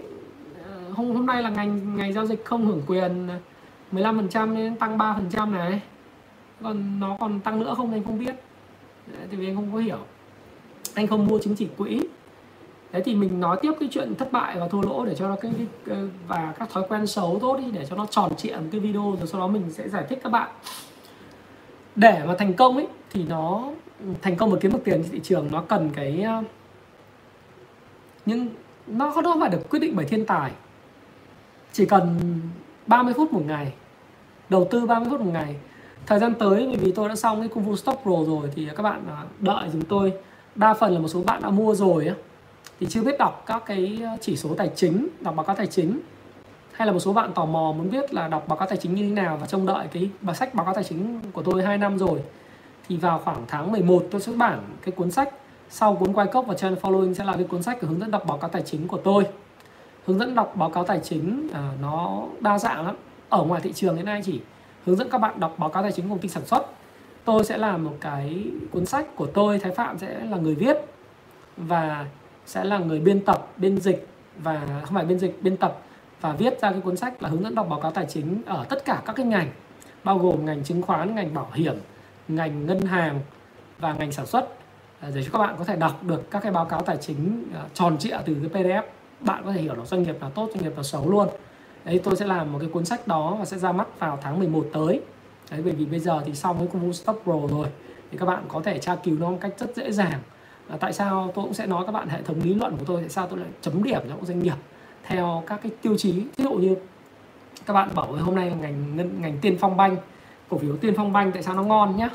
Để tôi nói các bạn tại sao nó ngon về mặt đây này, đây là điểm canxi của nó đang cải thiện xuống còn 72, nhưng mà cái điểm 4M nó tăng đều trong 4 quý vừa rồi. Đấy các bạn, Tiên Phong Banh. Và cái biểu đồ tài chính các bạn nhìn ấy, là Tiên Phong Banh là được chấm trong cái thang điểm, là bạn nhìn thấy thang điểm của nó là thang điểm 82,4 trên 100. Và nó được đánh giá rất là tốt ở thứ nhất là hệ thống quản trị về chi phí là cost to income ratio. Đấy, hay là về cái nợ xấu nó quản lý rất là tốt, nợ xấu. Đấy, các khoản lãi dự thu rất là tốt, và cái doanh nghiệp này cái NIM, tức là cái lãi net ấy, phần trăm lãi dòng ấy nó rất là tốt, hay ROE nó rất tốt, và ROA thì cũng là bình thường. Thế doanh nghiệp này nó cực kỳ tốt. Thì tôi có nguyên một cái hệ thống để tôi có thể hướng dẫn cho các bạn biết là đọc cái báo cáo doanh nghiệp từ bảo hiểm, chứng khoán, ngân hàng nó khác biệt nhau như thế nào, và sản xuất nó ra làm sao, và tôi đánh giá nó. Ví dụ như đối với ngành ngân hàng thì nó là một hệ thống các cái biểu đồ và chúng ta có thể so sánh được với nhau. Các bạn bảo là bây giờ thầy ơi, thầy demo cái Kung Fu Stock Pro, ví dụ như bạn muốn so sánh Tiên Phong Bank với Techcombank tôi cho, hoặc là VB Bank tôi cho bạn xem. Đấy. Những cái bank hàng đầu, tôi chỉ cần đánh vào đây phát xong. Đấy, các bạn nhìn này, đánh vào cái phần mà so sánh này nhá, tôi lưu phát thì các bạn sẽ thấy rằng là tất cả những cái phần so sánh điểm số của các cái công ty đó ở đây. Trong Techcombank là xịn nhất, sau đó là đến Tiên Phong Bank rồi đến VB Bank. Đấy, các bạn thấy không? Riêng cái Techcombank nó là cái, nếu chúng ta dùng cái màu tối hơn thì nó sẽ nhìn như thế này. Techcombank là cái đường màu vàng này. Thì các bạn thấy là Techcombank nó nổi trội ở cái CASA, tiền gửi của nhà đầu tư không kỳ hạn và quản lý non performing loan, tức là cái nợ, tức là nợ xấu, rồi cost to income ratio, ROA, ROE và NIM rất là tốt. Thì tất cả những cái thứ đó là nó phải có một cái hệ thống tư duy đứng đằng sau để mà làm ra cái đó và đọc được cái báo cáo tài chính một cách hiểu nó rất là rõ, chứ không phải là chém gió là cái gì tốt cái gì không tốt, tốt không tốt là thể hiện trên chart, không có. Nó phải có cái con người nó tốt, nó phải thể hiện thông qua cái quần áo. Cái quần áo nó thể hiện là anh có tiền, nhưng anh tốt hay không tốt nó thể hiện là cái tính cách của anh ấy. Nó thể hiện là cái ẩn sâu, cái intrinsic value, cái giá trị nội tại của anh như thế nào, đúng không? VIX tương đối là ok, VIX thì, nhưng mà cái cũng có nhiều điều tiếng liên quan lãnh đạo doanh nghiệp ấy, thì tôi thì nhìn số thôi. Hôm nay người ta chốt lời nhưng mà bình thường. VIX của bên chỗ chứng khoán VX ấy, chứ không phải là VIX Vincom Vingroup đâu. Đó, các bạn ha. Rồi, nói như vậy để cho các bạn hiểu được cái vấn đề là khi chúng ta nói là nó có số, có má và chúng ta có hệ thống giao dịch, chúng ta có cái system để chúng ta kinh doanh, chứ không phải là chúng ta cứ chém gió bừa bãi được. Ok, thế thì bây giờ đến cái như vậy thì tóm gọn lại như này này, sẽ là một cái mà cho các bạn, tôi sẽ tặng các bạn ở đây, tôi sẽ gửi tặng các bạn thôi là 5 cái phần quà. Cái này cũng là học trò tôi gửi tặng, về phần các bạn ấy còn nhiều sách quá thì cứ gửi cho các bạn thôi, là bạn tổng hợp lại những thói quen tốt mà xấu mà bạn đã mắc phải ngoài những cái gì tôi nói, được không? Những cái thói quen xấu mà bạn đã mắc phải trong đầu tư, bạn sẽ khiến bạn thua lỗ, một cái câu chuyện thật của bạn đi, thì tôi sẽ verify lại cái đó ở trên đồ thị và team sẽ lựa chọn 5 người để tặng cho các bạn là 5 phần quà là sách của Happy Life trị giá là 700.000 một phần, tương đương với lại là 3,5 triệu về giá trị. Chúng tôi sẽ give away cho những bạn mà nói lên những cái thói quen xấu của mình trung thực nhất, thành thật nhất, là không phải là tất cả những thói quen xấu mà Thái Phạm nói, mà các bạn lựa chọn những thói quen xấu của các bạn là gì và cụ thể là cái mã nào hoặc là cái nào mà bạn đã thua cuộc, bạn comment phía dưới, bởi vì tôi cũng sẽ muốn học hỏi thêm mà các bạn ngoài những cái gì tôi nói nó có còn cái gì nữa không. Và thứ hai nữa là sẽ verify lại, giúp đỡ các bạn nhiều hơn. Đấy là cái mà mơ ước của tôi, cái mong muốn của tôi đối với lại cái người làm về coaching và education cho mọi người. Đấy, thì không có gì phải xấu hổ khi thất bại cả. Thất bại thì là cái nấc thang để cho mình có thể tiến tới thành công nhanh hơn. Và cách vượt qua của nó là như sau. Cách vượt qua là hãy nghĩ và bỏ đi, tức là đã thất bại rồi thì bỏ cái thất bại đi, đừng có luôn nghĩ về nó. Lượng nghĩ về nó quá nhiều thì khiến cho bạn dằn vặt. Không dằn vặt, bỏ lại, làm lại. Đấy, nhiều người cũng có những khoản lỗ buồn cười, mười mấy 20% vẫn giữ, xong rồi để lỗ 30% vẫn giữ, xong rồi cứ đem cái lỗ đấy về dằn vặt vợ chồng ấy, ghét. Lỗ thì làm lại, có gì đâu, bỏ, thà cầm kéo cắt phực phát xong, cắt luôn, bỏ đi hết, làm lại. Đấy, sau đó thì mình mới có một cái mà tôi dạy các bạn trong một nguyên lý của Ray Dalio, nó gọi là pain cộng reflection bằng progress. Tức là nỗi đau, phải nhìn lại cái nỗi đau đó.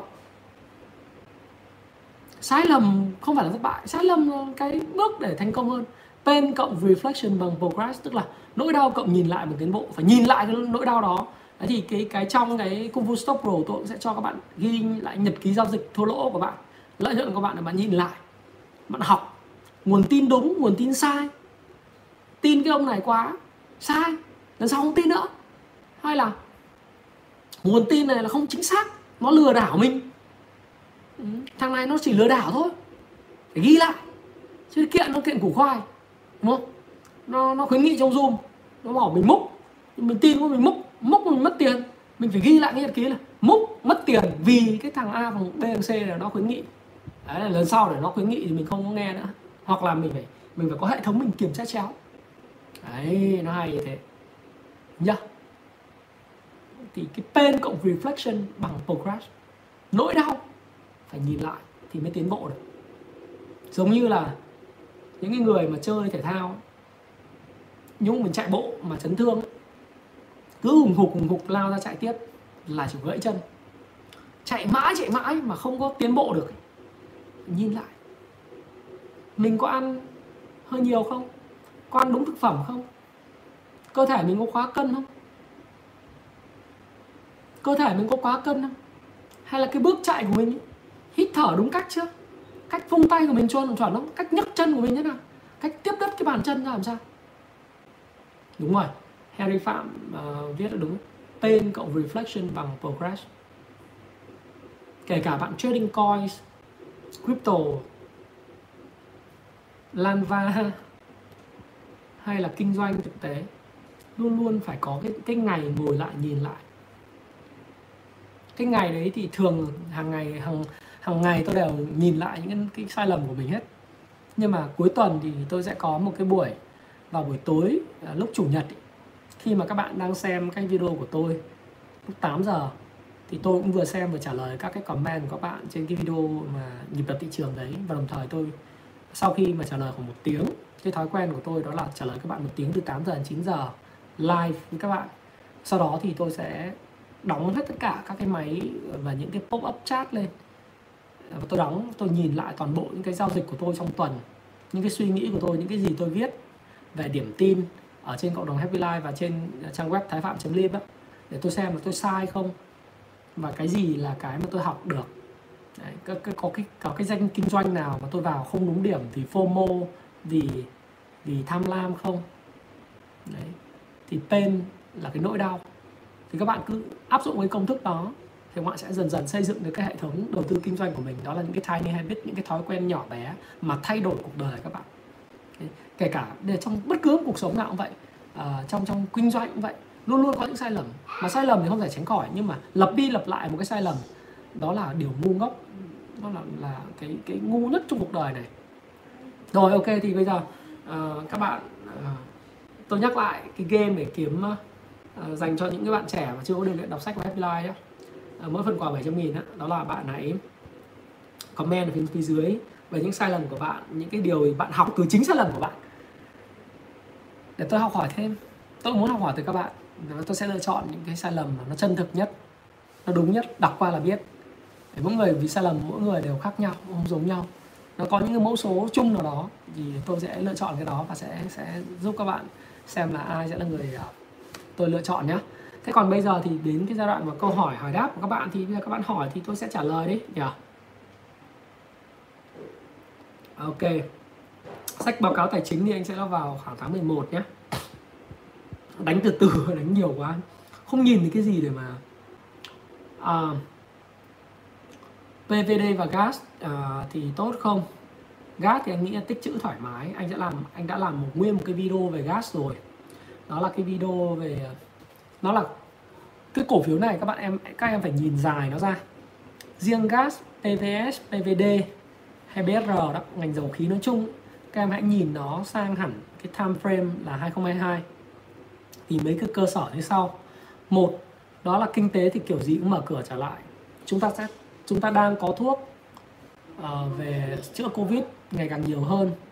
Chúng ta có vaccine về ngày càng nhiều hơn, sẽ mở cửa trở lại. Cho nên cái vấn đề mà tiêu thụ dầu khí nó sẽ được giải quyết. Đó đang là vấn đề hiện nay tại Đông Nam Á, nhưng sẽ được giải quyết sớm. Và cái chu kỳ siêu chu kỳ hàng hóa này nó đang đẩy giá dầu lên 70 mấy đô. Và rất nhiều tổ chức đang kỳ vọng là vào cuối năm nay sẽ lên 80 đô một thùng. Như Goldman Sachs người ta cũng dự báo. Và sang năm người ta vẫn giữ cái dự báo, như kiểu OPEC cộng vẫn giữ dự báo là ở mức cao, bởi vì cái nhu cầu lên cao. Và cái du lịch nó sẽ quay trở lại, bởi vì Thái Lan, Indonesia, Việt Nam và kể cả Singapore hay là Malaysia sẽ áp dụng một cái chương trình mà thời gian tới các bạn sẽ nghe, nó là chương trình bong bóng du lịch, kích cầu bong bóng du lịch giữa các nước ấy. Tức là cái hộ chiếu vaccine tiêm 2 mũi, sau đó người ta sẽ kích cầu cái bong bóng du lịch đi từ Phú Quốc, rồi từ Hồ Chí Minh đi sang Thái Lan, Phú Quốc, rồi Phuket, rồi sang Mã Lai, sang Sinh chơi. Thì cái đó nó tạo ra cái nhu cầu rất lớn về dầu lửa, cái giá nó không thể thấp được. Thì mình nhìn hẳn sang một cái chu kỳ về cái triển vọng như vậy. Và cái ngành dầu khí thì có một cái xịt nhất, nhưng mà cũng là cơ hội lớn. Đó là từ ngày 15 tháng 7 khi mà tôi làm đầu tư gì kiếm bộn tiền trong năm 2021 ấy, cuối năm. Thì nhóm nào cũng kiếm được tiền đúng không? Nhóm phân bón là kiếm được khẩm này, cảng biển kiếm được khẩm này, xuất khẩu kiếm tốt này, bất động sản dân cư tốt, bất động sản khu công nghiệp đều tốt, chứng khoán kiếm tốt. Còn mỗi cái dầu khí là từ 15 tháng 7 giờ vẫn cứ đang ở mức gần như không lời. Đấy. Thế thì mình sẽ nhìn ở góc độ như thế, cái rủi ro nó không quá lớn. Còn xe điện thì thực ra nó là xu hướng, nhưng mà để mà xe điện thay thế cái nguyên liệu hóa thạch ấy, nó là câu chuyện 50 năm. Thì thực ra là không phải xăng nó sử dụng bằng ô tô nhiều, máy bay mới biết nó sử dụng mới nhiều ấy. Rồi trong các cái nhu cầu trong công nghiệp ấy mới lớn. Thế thì mình phải hiểu thế. Và cái ngành dầu khí nó không tự mất đi, tự chết đâu. Nó sẽ chuyển đổi dần dần trong 50 năm tới. Thì mỗi một lần khi mà đảng Dân Chủ lên thì giá dầu thường sẽ lên 100 đô. Khi đảng Dân Chủ nắm quyền thường giá dầu lên 100 đô và hơn. Đấy là cái thống kê nhé. Thời Obama cũng vậy, thời Bill Clinton cũng vậy. Đấy là cái mà chúng ta sẽ thấy rất là... Đó là một cái tôi thống kê thôi. Thì tiếp ha. Nhà Đà Nẵng thì nó sẽ dựa trên gì? Tốt là tốt cái gì? Nhà Đà Nẵng là bất động sản thì nó, nếu mà nhìn về các chỉ tiêu tài chính thì cũng ok, cũng ok. Nhà Đà Nẵng thì cũng ok, nhưng mà đồ thị thì nó nhìn cũng chưa được đẹp lắm. Chưa được đẹp lắm, bởi vì là Đà Nẵng bây giờ dịch riêng các thứ thì vẫn còn, nhưng mà tôi nghĩ rằng là về mặt lâu dài thì chắc là ok. Hồi xưa lúc mà nói cái con cổ phiếu CKG ấy, lúc mà thực ra nói cách đây cũng lâu lâu rồi, thời điểm là tháng 3 năm 2021 thì ai cũng chê nó. Nhưng cái đội vừa rồi nó vào, nó làm lại, đội tạo lập nó làm lại tốt thì dặn 24 đúng không? Hay là con CEO thì lúc mà nói nó cũng giảm, cũng bẹt nhẹ xuống 8, nó hồi phục lên 14, rồi nó giảm xuống 9. Thế xong rồi có lúc nó giảm xuống 7 thì bây giờ nó cũng hồi phục lại lên giá 10. Về cơ bản những cái đất đai kiểu như là ở Phú Quốc, ở Đà Nẵng hay là Vân Đồn, Hạ Long ấy, hay là Vân Phong thứ thì nếu mà kích bơm tiền thì nó cũng sẽ tăng. Nó sẽ tăng. Nhưng mà vấn đề còn lại là có bán được hàng không. Nếu nó tốt thì bất động sản thì nó tốt ở mặt giá trị thôi. Đấy. Và bơm tiền thì nó tốt, nhưng mà vấn đề là một chỗ là doanh nghiệp nào nó bán được hàng và nó búc được lợi nhuận vào thì doanh nghiệp nó sẽ còn tốt hơn. Còn doanh nghiệp nào chỉ ở tiềm năng thì nó sẽ đi theo sóng ngành thôi. Chí Việt thì nó đi theo dòng chứng khoán, anh nói rất là nhiều lần rồi, thì nó vẫn nó đi theo dòng chứng khoán thôi. Thì đến thời điểm này thì nó cũng phải nghỉ ngơi chút xíu ạ. Đấy. VGT là giật may hả? Dệt may Việt Nam thì anh nói rồi, nó không gì đặc biệt. Thì nếu mà còn đơn hàng mà thời gian tới nó được mở cửa trở lại sản xuất thì anh nghĩ là những cái ngành sản xuất khẩu như là VGT ok, TTF ok này, DigiWon thì nó quá là thuận lợi rồi ấy. Đợt vừa rồi nó thuận lợi vì người ta ở nhà, người ta mua máy tính nhiều. Thế nhưng mà sự hấp dẫn của nó thì anh nghĩ là nó cũng sẽ dần dần nó giảm sút. Bởi vì nó mới chia 1/1 xong này. Với giá hiện nay thì nó phải tương đương lên 190.000 một cổ phiếu rồi, 191.000 rồi. Nó cũng tăng, nếu mà tính ra 191.000 thì em hình dung là nó tăng 9 lần từ giá 19-20 rồi. Cho nên cũng không, trong một chu kỳ tăng giá quá dài thì thường là tốt. Nhưng mà vấn đề là trong bao lâu nữa thì hết tốt thì không biết. Sinh thái tiền ảo nó cũng ok, anh cũng đang nghiên cứu NFT này nọ. SSI thì như anh nói đấy, thì nó cũng giống như ngành chứng khoán vậy. SI thì nó có phiên mở gap ngày hôm qua, hôm nay thì nó bị chốt lời, thành thử ra là trong thời gian tới thì nó phải có những cái điều chỉnh. IDJ thì anh nghĩ là IDJ nó cũng giống như IDC đấy, đầu tư bất động sản khu công nghiệp mà, thì nó cứ lên một chập này thì nó có tác động của lái và tạo lập cũng khá là nhiều. Nếu em nhìn cái công ty đầu tư IDJ thì thấy từ 29 tháng 7 đến giờ lái người ta đánh từ giá bao nhiêu 14 lên đến 24 thì IDJ nó tăng, đây các bạn nhìn IDJ giờ nó tăng là 78-80% rồi còn đâu nữa, đúng không? Nếu mà bạn nhìn này, IDJ nó tăng như này thì đây chúng ta nhìn IDJ tăng như này thì đây từ cái hôm 29 tháng 7 nó tăng lên tới 24 thì rất là khó để mà bảo là nó tốt nữa. Để tốt hay không ở giá nào, giá này thì không tốt lắm, giá này thì không quá tốt, đúng không? Vincom hả? À Vingroup chứ, tôi bị nhầm tích. Vingroup thì bây giờ nó bị áp lực bán của khối ngoại, với lại anh Vượng có vẻ đang cần tiền ấy, thấy bán ra quá trời, đúng không? Vingroup vừa rồi bán là Vinhome hơn 100 triệu cổ phiếu, thu về 11.000 tỷ, chắc là đang làm nhà máy sản xuất vaccine cho nên cần tiền thì bán. Không biết là đến thời điểm mà hiện nay nó có cái ngưỡng hỗ trợ ở mức là 89.000 này, ngưỡng sàn nó 89.000, không biết có thủng không, hy vọng nó không thủng. Nếu nó không thủng thì nó sẽ có những hồi phục về mặt kỹ thuật, nhưng không biết là anh Vượng còn bán hay kiếm tiền không biết. Tôi cái này bó tay. PC1 còn tăng được hay không? PC1 đâu? PC1 thì cái này hỏi lái không hỏi tôi. PC1 thì anh em lúc mà tôi livestream mà từ cuối tháng 7 tôi đã nói là mua được rồi, đầu tháng 8 tôi đã nói mua được rồi. Còn đến thời điểm này hỏi tôi thì tôi không biết. Tôi thấy nó tốt, mà nó tốt giá nào? An Phát Group à? Chứng khoán An Phát à? À chứng khoán APG thì nó đi theo dòng chứng khoán em ơi. Tờ A4 của TTF ấy, anh có biết, anh có phải là lãnh đạo của TTF ấy, lãnh đạo của ủy ban đâu mà anh biết là tờ A4 phát hành thêm, phát hành riêng lẻ được duyệt. Anh nghĩ rằng là khi mà nó được duyệt thì nó sẽ có giá 10.000 thôi, trước mắt nó vượt lên giá 10, bởi vì lúc đấy nó sẽ tốt. Lúc đấy thì cái nợ ngắn hạn ấy nó sẽ giảm thiểu và cái lãi vay nó sẽ hết. Bởi vì các bạn xem là nếu mà các bạn nhìn về phân tích doanh nghiệp ấy, các bạn đánh TTF vào thì các bạn sẽ thấy là cái bảng cân đối kế toán là nó đã không còn nợ dài hạn rồi. Đấy, bạn nhìn vào cái bảng cân đối kế toán ấy, TTF ấy. Đây tôi sẽ kéo cho các bạn xem và tôi sẽ cho các bạn xem đây này, cái nợ dài hạn vay và nợ dài hạn ấy là nó còn có 13 tỷ. Đây các bạn nhìn nhé. Các bạn nhìn không? Nó chỉ còn có 13 tỷ. Đấy. Đấy cái nợ dài hạn này. Đấy, trong nợ dài hạn các bạn đừng, nó còn 43 tỷ. Thế nhưng mà các bạn nhìn cái dòng mà 6 ấy, dòng vay và nợ dài hạn thì nó chỉ còn có là 13 tỷ mốt thôi. Thế trong đó thì cái nợ ngắn hạn hiện nay nó vay và nợ đến đáo hạn ấy là cần phải trả là hiện nay là đây. Tức là về cơ bản là nó có năm vừa mới chuyển xong là 611 tỷ đấy này. Đấy, 611,4 tỷ cái này nếu mà phát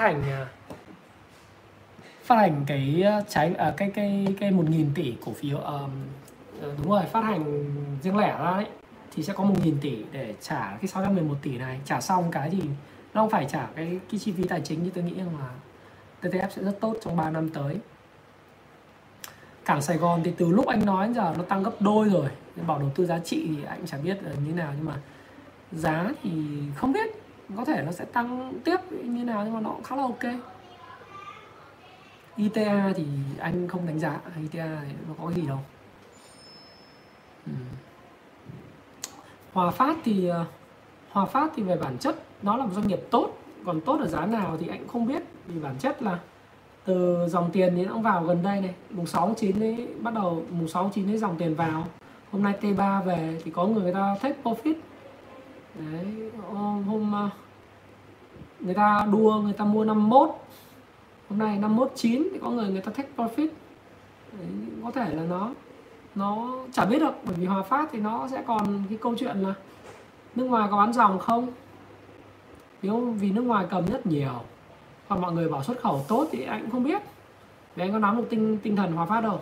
Anh chỉ biết là nếu mà về mặt dài hạn thì Hòa Phát cũng khá là tốt, còn về mặt ngắn hạn thì nó sẽ có ảnh hưởng những cái thứ nhất định trong cái quý 3 này chứ không phải không đâu. Sản lượng xét thép xây dựng thì xuống, còn mọi người bảo là xuất khẩu tốt lắm thì tôi có biết đâu mà tôi biết. Tôi cũng chả bao giờ tôi tin vào những cái đọc báo cáo phân tích của những cái công ty chứng khoán đánh giá công ty đồng kia tốt cả. Tôi bảo tiêu thụ thép tăng bất chấp giãn cách xã hội thì tôi không tin. Vì tôi không tin thì tôi chỉ thấy là kỹ thuật thì nó bảo là vào tiền vào từ ngày 6/9, nhưng có kiếm được nhiều không thì không biết, thì tôi sẽ không tham gia. Chứ còn nếu mà nói Hòa Phát là công ty tốt thì nó là công ty tốt chứ sao nữa. Giờ có chê được nó cái chỗ nào đó, đúng không? Không chê được, nó là một cái con quái vật khổng lồ ở thị trường này rồi. Nhà bên đấy họ là một cái công ty gọi là quái vật khổng lồ về ngành công nghiệp Việt Nam. Thế thì mình cũng, và không phải đơn giản là một công ty Việt Nam tầm cỡ như thế đâu, không khó mà có một công ty như vậy. Thế còn về cơ bản là bảo kiếm được tiền thì không, thì các em hỏi để xem là có kiếm được không, chứ không phải là hỏi là tốt hay không, đúng không? Tôi hiểu như thế. VCI thì anh nói rồi, VCI nó là công ty tốt thì, nhưng mà từ giờ đến ngày cuối tháng 7 cuối tháng 9 thì người ta sẽ chốt cái vào quỹ ETF, thì sau chốt thì tính. BR nói rồi, xem lại. Đích thì không nhận xét bởi vì đã nhận xét rất nhiều rồi. MBS cũng theo dòng chứng khoán. GTN không biết. Techcombank, MBB anh không dò vào dòng banh vào thời điểm hiện nay. FPT giá hiện tại tốt không hả? FPT giá hiện tại thì cũng không tốt mà cũng chả xấu. Nói chung nó cứ bình bình. Đấy, nó bình bình. Xem nó như thế nào, nhưng mà giá này cũng cao. APS nói rồi. Vinhome hả? Vinhome thì chả biết, thấy nước ngoài bán nhiều lắm. Với anh Vượng có vẻ vẫn bán ra để lấy tiền, kêu bán 100 triệu rồi nhưng mà không biết là thế nào, vẫn thấy giao dịch bán ra kinh lắm, khó. Còn mọi người bảo lăn chốt không thì tôi không. DXG anh nói rồi, xem lại. Nam Long thì nó cũng chỉ có kỳ vọng thôi, cũng chưa có cái gì sáng sủa cả, nó là kỳ vọng của quỹ đất thôi, chứ còn về bản chất thì sau dịch thì thằng nào không biết. Ok, thôi thì cũng dài rồi. Hôm nay cái video dài, cũng 1 tiếng mấy, 1 tiếng rưỡi, nói về các thói quen xấu, thói quen tốt trong đầu tư. Hy vọng là các anh chị em có cái hệ thống giao dịch và có cái checklist khi đầu tư và xây dựng cho mình cái hệ thống kinh doanh rất là tốt. Và thị trường thì nếu nó cứ đi ngang và dòng tiền nó cứ chảy thì nó vẫn cứ mất tiền, vẫn cứ dòng này chạy qua dòng kia. Hôm nay 1343 không tệ đâu, 1343 thì thực sự là không tệ một tí nào. Đấy, và thậm chí là nó còn tốt nữa, nhưng mà nó cứ dập dình 1376 rồi nó lại test 1280 mấy, nó cứ lên xuống như vậy, chả biết được. Và một cái tin xấu nó có thể khiến thị trường bay hết tất cả các thành quả của 9-10 phiên trước đó. Bởi vì cái thị trường giờ dựa trên sự sợ hãi rất nhiều, bởi vì đám đông cầm là chính, tay to ít cầm. Đấy thì là nó thị trường như vậy. Thôi thì xin chào mọi người, và chúc mọi người xây dựng cho mình một cái checklist và cái hệ thống giao dịch tốt và những thói quen tốt nha các bạn nhé. Và nếu cần hỏi đáp cái gì thì comment ở phía dưới video vào cái cộng đồng Happy Life đầu tư tài chính và thịnh vượng, đặt câu hỏi. Đấy, và những cái thắc mắc rồi muốn biết hệ thống giao dịch là cái gì, phải đọc sách, con có học dùm, chả bao nhiêu cả, vài trăm ngàn. Thế nhưng mà nếu mà sẽ tiết kiệm cho bạn vài trăm triệu đến cả tỷ, vài chục triệu đó là bình thường. Và Thái Phạm cảm ơn bạn đã lắng nghe chia sẻ của Thái Phạm, và xin hẹn gặp lại các bạn trong những video tiếp theo. Xin cảm ơn các bạn rất nhiều. Ok, anh cảm ơn mọi người. BW tốt. Ok, rồi triển vọng ha. Anh sẽ làm cái triển vọng vào, làm gì đâu phải vội, nó vẫn như thế thôi. Nhưng mà vào đầu năm sau, sẽ mùng 1 tháng 1 năm sau sẽ có cái triển vọng cho 2022. Còn bây giờ thì cứ những cái gì đã từ ngày 15 tháng 7 nó vẫn là 15 tháng 7 như vậy thôi nhá. Xin chào và xin hẹn gặp lại các bạn. Hãy chia sẻ những thông tin này nếu bạn cảm thấy nó hữu ích với bạn, và hẹn gặp lại các bạn trong chia sẻ tiếp theo của tôi nhé.